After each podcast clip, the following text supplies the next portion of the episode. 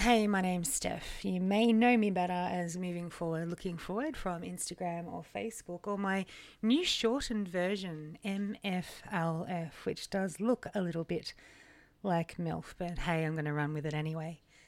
Wanted to thank everyone for the feedback I received after posting my first podcast yesterday. I was inundated with inboxes and comments and suggestions and appreciation for some of the topics that I spoke about. And I didn't realize how many emotions I'd actually tap into yesterday with my first podcast. I will be expanding on a lot of the topics, particularly that of bullying. And I want to cover it from the perspective of not just being bullied for being big, but also being bullied for being different. That's going to be something I'll cover shortly because it's something I really need to move on from. It's a topic that's brought me a lot of grief over the years because it's something that continues to happen to me today, as early as last week, actually, when I was running around in my bike pants and I was told to cover up. Anyway, today's topic, I'm going to start talking about how I started, and I'm going to break this up into three bits. I want to cover them into what I believe to be the three steps of making it work. When I say it, I'm talking about my lifestyle that I've adapted over the last 18 months. Now, before I go on, I'm not an expert at anything other than what I've lived. So I'm sharing with you my lived experience. I'm not a doctor, I'm not a psychologist, I'm not a PT, none of that. I am just a person who's been able to keep consistent and get results over the last 18 months by doing what I'm doing. And that's what I'm hoping to share with you. And that's what I'm hoping you can pick up a couple of things from, obviously, if, if that's what you're wanting to do. So, how did I start? Well, it's really hard to say because one day I woke up and I decided I'd had enough. And that was it. Literally, that's what it was. I had ordered Domino's desserts the night before I'd ordered the chocolate mousse. I'd ordered the churros or churros. I don't know what they're called. I'd ordered the pancakes. I'd ordered the ice cream, the thick shakes, anything you can think of, I'd ordered. And I ate them. And I didn't eat all of them because obviously I'd feel quite sick if I did so. But I ate most of them. And this isn't the first time I've done it. I don't remember why. I did it. But normally, when I would eat something like that, to that quantity of that type of food, it was related to an emotion. And that's why it's really hard for me to be able to tell you what changed for me that morning when I woke up. And I'm going to share a, a visual image here. I do apologize for anyone who's a visual person like me. I've got a mirror next to my bed on my wardrobe, and I like to sleep naked because it's more comfortable. I sat up in bed that morning after eating all those desserts, and I saw myself in the mirror, and I didn't like what I saw. I didn't like what I looked like. I didn't like how I felt. I I just didn't like what was staring back at me. And I decided from that moment to change something. And I looked at some of the things that I had been eating. My pantry looked just like what a lot of other people's pantries look like. I had white flour, white rice, white pasta, muesli bars, cake mix, sugar, just your general pantry items. That's what mine looked like. And whilst I didn't eat a lot of takeaway, and whilst my diet was quite balanced, I was overeating. And sometimes I would have two meals. So I'd dish up dinner and then I'd order Domino's later on down the track or Macca's or whatever else was on Menulog at the time because, quite frankly, I didn't want to go out that time at night. So when I decided that it was time to make a change, I realized that I needed to make a drastic change. And I looked up a diet in my email. I remember being sent some kind of meal plan from something that I'd subscribed to a long time ago. I opened it up, had a look at it, decided, right, I'm going to do it. And I started with the first meal, which was a banana smoothie. And I continued on with the second meal, which I can't quite remember what it was, but I also needed to have a snack in between that. After a couple of days, I ended up with a massive headache. Now, I experience migraines and I was really concerned that it may be a migraine and I'm like, oh my God, I don't want to end up in hospital because, as you would have heard in my previous podcast, that's what's happened in the past. I end up having to go to hospital and have Largactil infusions and morphine. And if that doesn't work, I have acupuncture and water. And I really didn't feel like going down that path. So I had a look at the food. I had a look at the stuff that I'd been eating, and I realized that I had quit refined sugars. I turned into one of those I quit sugar mums, and oh my god, I was so to begin with a bit embarrassed because I used to laugh at those people that you'd see with their vibrant skin and their active wear down the street in the morning going, Oh, I feel so great because I haven't had sugar. And I think, Oh, God, I never want to be like that. But you know what? Just between you and I, I am. but I'm definitely not one of those ones that go and tell everyone what they should be eating, what they should be doing. I just watch on in interest and, and observe. But yeah, I'd quit sugar. And when I say I quit sugar, that's a term in itself that creates a bit of an argument because I get people on Instagram, particularly, coming back to me saying, "Oh, you can't quit all types of sugar. That's impossible." No, I haven't. I haven't quit all types of sugar. I've quit refined sugars. So I have natural sugars. I have coconut sugar. I have fructose that you find in fruit. I will have things that aren't found in, say, milk chocolate and I occasionally will have a glass of orange juice. But I also, if you follow me, you would know I do on occasion eat ice cream. And I do on occasion have chocolate because my way of eating is definitely not cutting everything out. And if someone said to me, hey, look, you know what? You're going to lose weight, but you're never going to be able to have a Freddo frog, a slice of pizza, or a glass of wine for the rest of your life, I'm not doing that. I'm not interested in doing that. So the way I eat is in moderation. I have a balanced diet. If I want to have chocolate, I will have chocolate. I just won't have the whole block. And I think it's about introducing those changes and having an understanding of your limits, having an understanding of the amount of food you can eat versus the amount of food you should eat versus the amount of food you actually feel like eating. And that's some of the stuff that I've learned over the last 18 months. And it's not something I've learnt straight away. You can read a couple of different books and a couple of different articles, but you're still going to learn. And that's what I'm discovering. So I'll probably listen back to this in a year's time thinking, oh my gosh, you thought you sounded smart, but you actually had no clue. But I know what I know at the moment and I know what I'm doing works. So predominantly, I'm a clean eater. But yes, I did quit refined sugars. I emptied out my pantry and I remember this day really well. I gave all of my food to my best friend who gratefully accepted it and I started replacing it with foods that were part of my new eating plan. So if I have a look in my pantry now, you'll find coconut sugar, you'll find quinoa, you'll find wholemeal pasta, you'll find things that I've never ever used before and I use daily now, like coconut flour. My gosh, that's expensive, but I use it because I know it's better for me. Things like coconut oil, because I was at that stage where I was ready to change.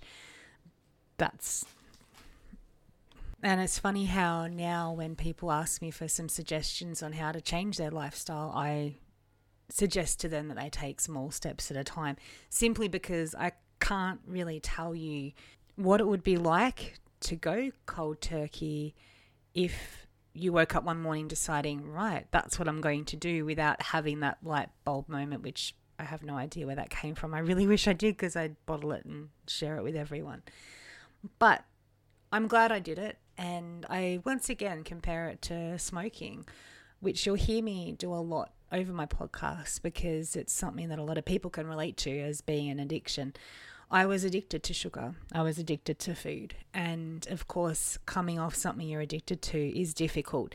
And changing those habits of addiction is difficult. But that's another topic on its own. I decided from that point to also get my family involved. So I was three or four days in, and it was almost Halloween. So, yeah, we do do the trick or treating thing. Yeah, my kids do like their lollies. I make sure they're called lollies, not candy, though. So that makes me a good parent. But I wanted them to be able to go and do their trick or treating. And that's when I decided, right, they're going to get involved as well. I want to teach them some of the things that I've learned over the last few days. And one thing I've learned about being big over the last several years is most big people know the sorts of foods they shouldn't be eating more than what a smaller person would be. And I'm not really worried if people agree with that or not, but I, I know what I should be eating and I know what I shouldn't be eating. But what I really wanted to do was teach my kids what they should be eating as opposed to what they were eating.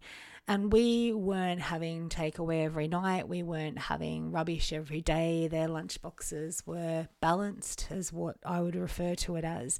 But I really wanted to get them involved so I could help them understand what's in their food, how to make a healthy meal.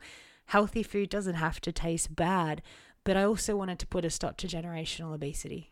I do not want my kids going through what I have gone through over my life.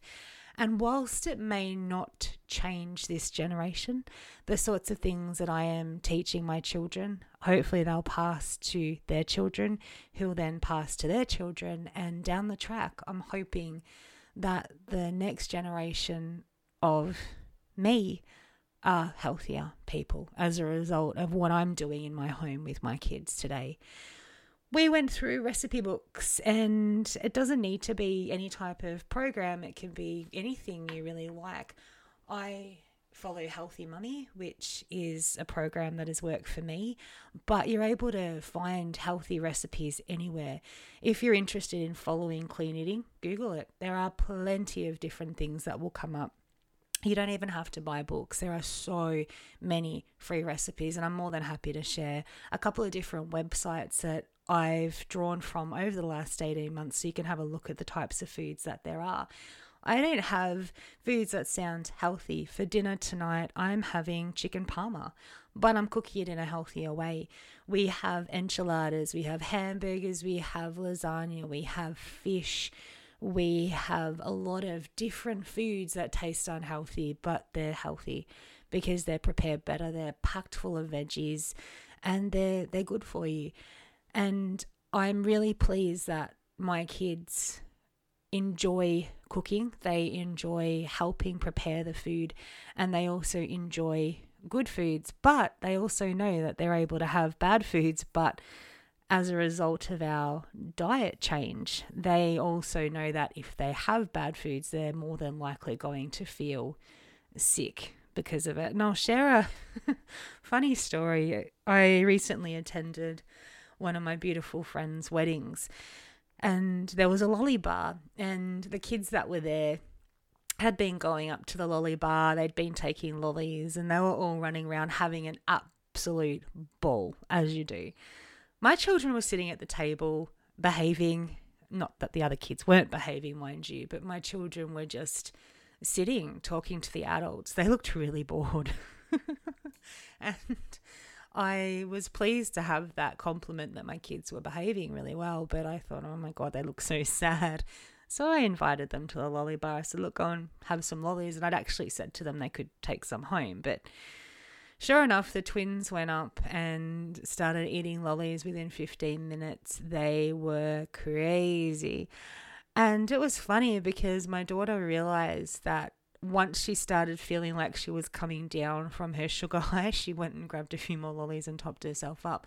Kind of like we do as adults when we're having a drink and we're starting to feel a little bit sober. We might go and have another glass of wine or a shot of whatever we're having at that time. And it was it was funny to observe, and I, I do that now with my kids. I stand back and watch them and they know they're not going to feel well the next day. They know that they're going to have a tummy ache, but just like we do, we make choices. And I'm glad now that they understand the consequences and I'm glad that they make better choices. And when we first quit sugar, we went to our local festival and my daughter wanted a show bag and she picked one without lollies and she actually came up to me and made a huge deal out of it mum i got a show bag that didn't have lollies because i don't want to feel sick when i have too much sugar so there's so many little things that make me think wow you know we're ticking boxes here we're kicking goals and it just makes me proud. And my kids still do have McDonald's from time to time. My kids still do have hot cross buns. They had a couple of them the other day. They do still enjoy these things, but in moderation. And I'm sure I've got a couple of people listening to me right now rolling their eyes thinking, oh my God, well, this is just obvious. For me, it wasn't. For me, I'd lost control over the sorts of things that I was feeding my children because I was eating them myself and they were starting to copy my habits. So roll your eyes all you'd like, but this is really important that I want people to know that my kids were watching me. And I, as I said earlier, don't want them going through what what I've gone through. I think part of my success over the last 18 months has been making better choices. So I still have takeaway, but I have a healthy version of it. I love going and getting Nando's super fuel salad. It's a really overpriced, lovely chicken salad with quinoa, avocado, spinach leaves. It's gorgeous. I'd have that any day over KFC. I find making better choices is a lot easier as you do it more often and when you find foods that taste good. So, when I feel like having takeaway, which I still do, and I occasionally do have takeaway, I will go and get myself a chicken from Red Rooster because in my mind, I'm like, yep, you've been through the drive through. You've ordered takeaway, but it's actually chicken, which isn't bad for you. It's protein. If I feel like KFC, which KFC, KFC was my go to food. I think we've all got go to foods when we eat emotionally. And KFC was mine. I would always order, and when I say it out loud, oh my gosh, it's actually quite sickening. A three piece feed. And if I didn't have a three piece feed, I'd have the original burger combo with three pieces of chicken. And when I got up to the drive through window, I would pay for the chicken and I would make sure that they had no wings because, as we all know, there's not a lot of chicken on the wings, and I'm not wasting money by buying something that doesn't have a lot of food on it. But then I'd tell the person who was taking my money that I didn't want the wings because I gave it to my animals and there's too many bones. That wasn't true. I just didn't want to be embarrassed that that person was thinking, oh my God, that lady's going to eat all that food. Well, yeah, that was the case. If I feel like KFC now, though, which I have felt like it over the last 18 months, I'll go and get the small potato and gravy or the small coleslaw. Now, the coleslaw is full of sugar. The potato and gravy is full of carbs. But once I've had a couple of spoons of either of them, in my mind, I'm like, yep, you've had KFC. It gets rid of the craving. So I'm a strong believer of having a tiny bit of whatever food you're craving, whether it's chocolate, whether it's pizza, whether it's anything, anything that you can think of, ice cream. Find a healthier version of it and eat it. If you can't find a healthier version of it, have a tiny bit of what you're craving because I think the more you crave something, the longer you crave it, the more likely you are going to give in to having a massive amount and then you're going to have instant regret. I have also learned over the last 18 months how food is a fuel for my body rather than a drug.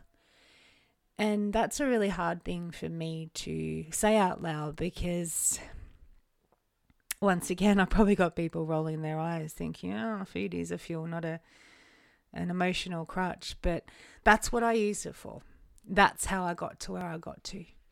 And realizing that I, hmm, I'm not trying to think how to word this realizing that I still need food to keep myself alive, but I don't need food to make myself happy was a really hard thing for me to come to the realization of. Because even now, I still feel like overeating. I still feel like binge eating. I still feel like going out and eating heaps and heaps and heaps of food, particularly when I'm unhappy. It's more so when I'm sad that I feel like overeating, as opposed to when I'm stressed, I don't feel like eating at all. So it's a matter of tapping into those emotions, working out when you feel like overeating and when you feel like you need to medicate yourself with food and, and having an understanding of that. And what I suggest you do is if you are someone who overeats and you are someone who uses food as a drug rather than fuel for your body, start keeping track of that. Write it down. If you're a, pen and paper person, do a journal. If, if you're more of a, a technologically advanced person, chuck it in your notepad on your phone and write, I felt like eating this because that happened. And you will find that there's a pattern. So for me, I'll use last week as an example. I was really, really upset at something that had occurred, which I'm not going to go into here. I'll open a full can of worms. So I wanted to eat hot cross buns and chocolate cake. But instead of doing that, I had a handful of nuts and I had a couple of dark chocolate chocolate buds, the cooking ones. Yeah, I was a bit desperate. And I had an apple. And after that, I felt better because I'd had that sweetness. I'd had some chocolate. I had some nuts, which has protein, and that will make me feel fuller. But it's really easy to begin to notice a pattern when you are an emotional eater. And it's really easy to be able to start curbing those things once you realize what you're doing. And once again, I'll compare it to smoking. They talk about when you give up smoking, how you should wait a couple of minutes before you have that cigarette if you do want that cigarette. No different to food.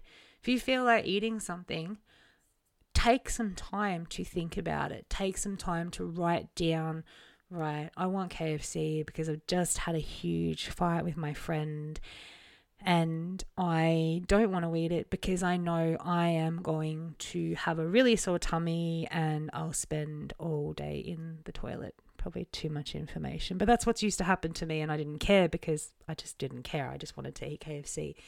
But if you take that time out to write these things down, then you've given yourself a couple of minutes of breathing space where you can actually think to yourself, right, do I really want to do that? Do I really want to put those types of food in my body anymore? Do I really want to feel like that? And start start thinking about it. And I think there's a term for it. I don't remember what it is. I think it's mindfully eating or something like that. So there is a a term that you would be able to Google and have a look at this into more detail. But these are just the little things that I'd been doing. And I don't do them so much now because they're more of a habit. I can do them in my head. But I definitely, when I started out 18 months ago, these are the things I did. They help keep me accountable. And even now, I will go on Instagram and I'll do a story and I'll have a rant about, oh, I want to eat a burger or I want to eat chips or I want to eat a potato cake. It's natural to have those cravings. It's natural to want those bad foods. It's just what we do after we have that feeling. And that is one way you can start eating healthier and it's one way you can start identifying better ways of dealing with your feelings rather than eating them. And emotional eating is another topic on its own, I think. That's a huge thing that's been part of my life for a really long time. And like I said, something I still struggle with. And I'm, I'm not ashamed to admit that it's something that I still need to deal with. It's something I still need to address, but it's definitely something I have under control at the moment. And I'm not saying I'm not going to do it again one day. Last time that I ate emotionally in abundance was last year. My mother was quite ill, and I remember having some bad news about her progress and I ate Chinese and I ate chocolate and I ate heaps of it, heaps and heaps and heaps and heaps of it. And this was in March 2018. So, given the fact I changed my eating habits in November, I hadn't eaten bad food for several months and I was sick for days. I was sick for days and days. Last time I ate like that, I can't actually remember. It wasn't too long ago. When was it? Think it was my friend's wedding, the one where my kids. Oh, yeah, it was. because I drank too much. That's right. That wasn't anything to do with food. That was because I had too much wine, which has sugar, which makes me headachy and feel sick. But I wanted to recommend a book to you. this book was recommended to me when I started talking about emotional eating. It's a really good book. I've found it really helpful. And I'll put the name of the book in the comments on my blog and also wherever else I can. I haven't really worked out this podcasting stuff yet, but it's called Food, the Good Girl's Drug How to Stop Using Food to Control Your Feelings. And it's by a lady called Sunny Sea Gold. So G O L D. And she talks about binge eating disorder. Now, you don't have to have been diagnosed with binge eating disorder to get anything out of this book. I've never been diagnosed with binge eating disorder, but I do know that I have a problem with eating emotionally. And it talks about the way she feels. And I'll just read a passage that is online. She writes, While diet pills worked during the day, they didn't keep me from eating at night, or even sometimes during the afternoon when I was home alone. My junior of high school, I was selling candy bars for a fundraiser. One day after school, I ate one, then two, then three, then four. I couldn't stop. I ate half a dozen candy bars that afternoon and then spent the evening trying to make myself throw them up until my eyes were red and I was drooling into the toilet. But it didn't work. I couldn't get rid of the food and I couldn't stop eating. Over the course of the two month fundraiser, I downed at least $40 worth of candy. At 50 cents a piece, that was 80 bars. 80 bars, she writes. And I can actually relate to that. My mother probably remembers this actually. I shouldn't laugh because it's not funny, but it kind of is.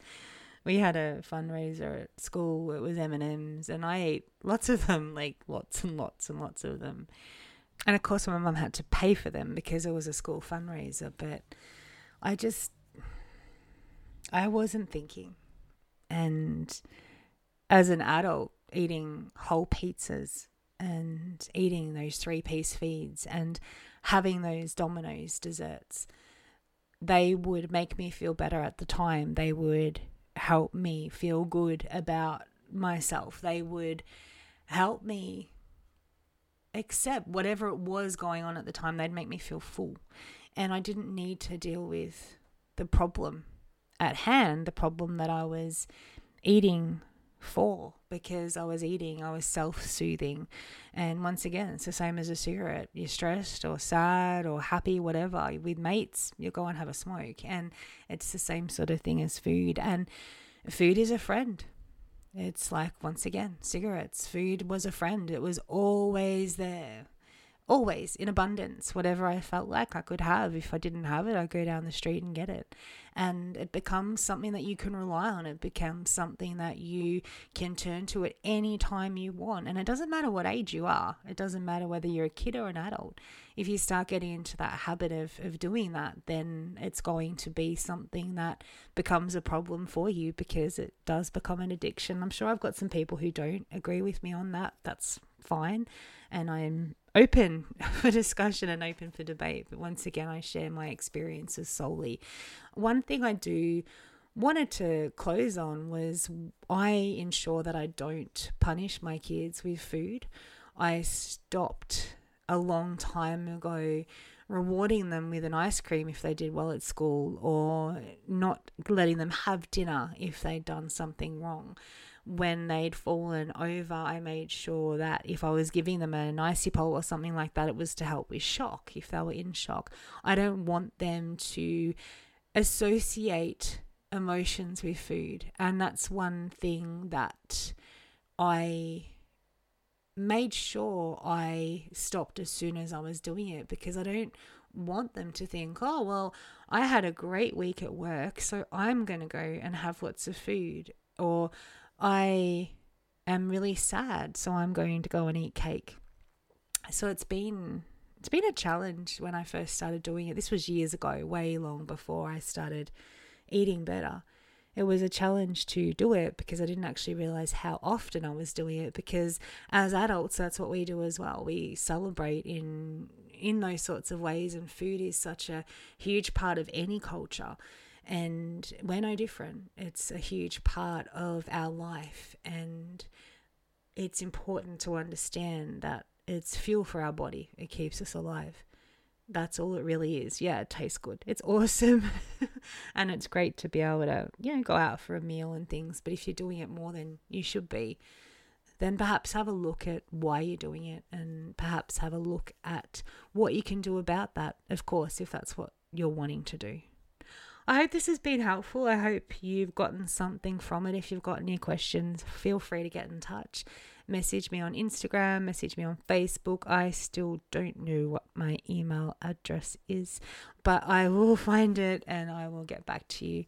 I hope you have an amazing day, afternoon, evening, wherever it is, wherever you are in the world, and take care. Until next time, I'll speak to you soon.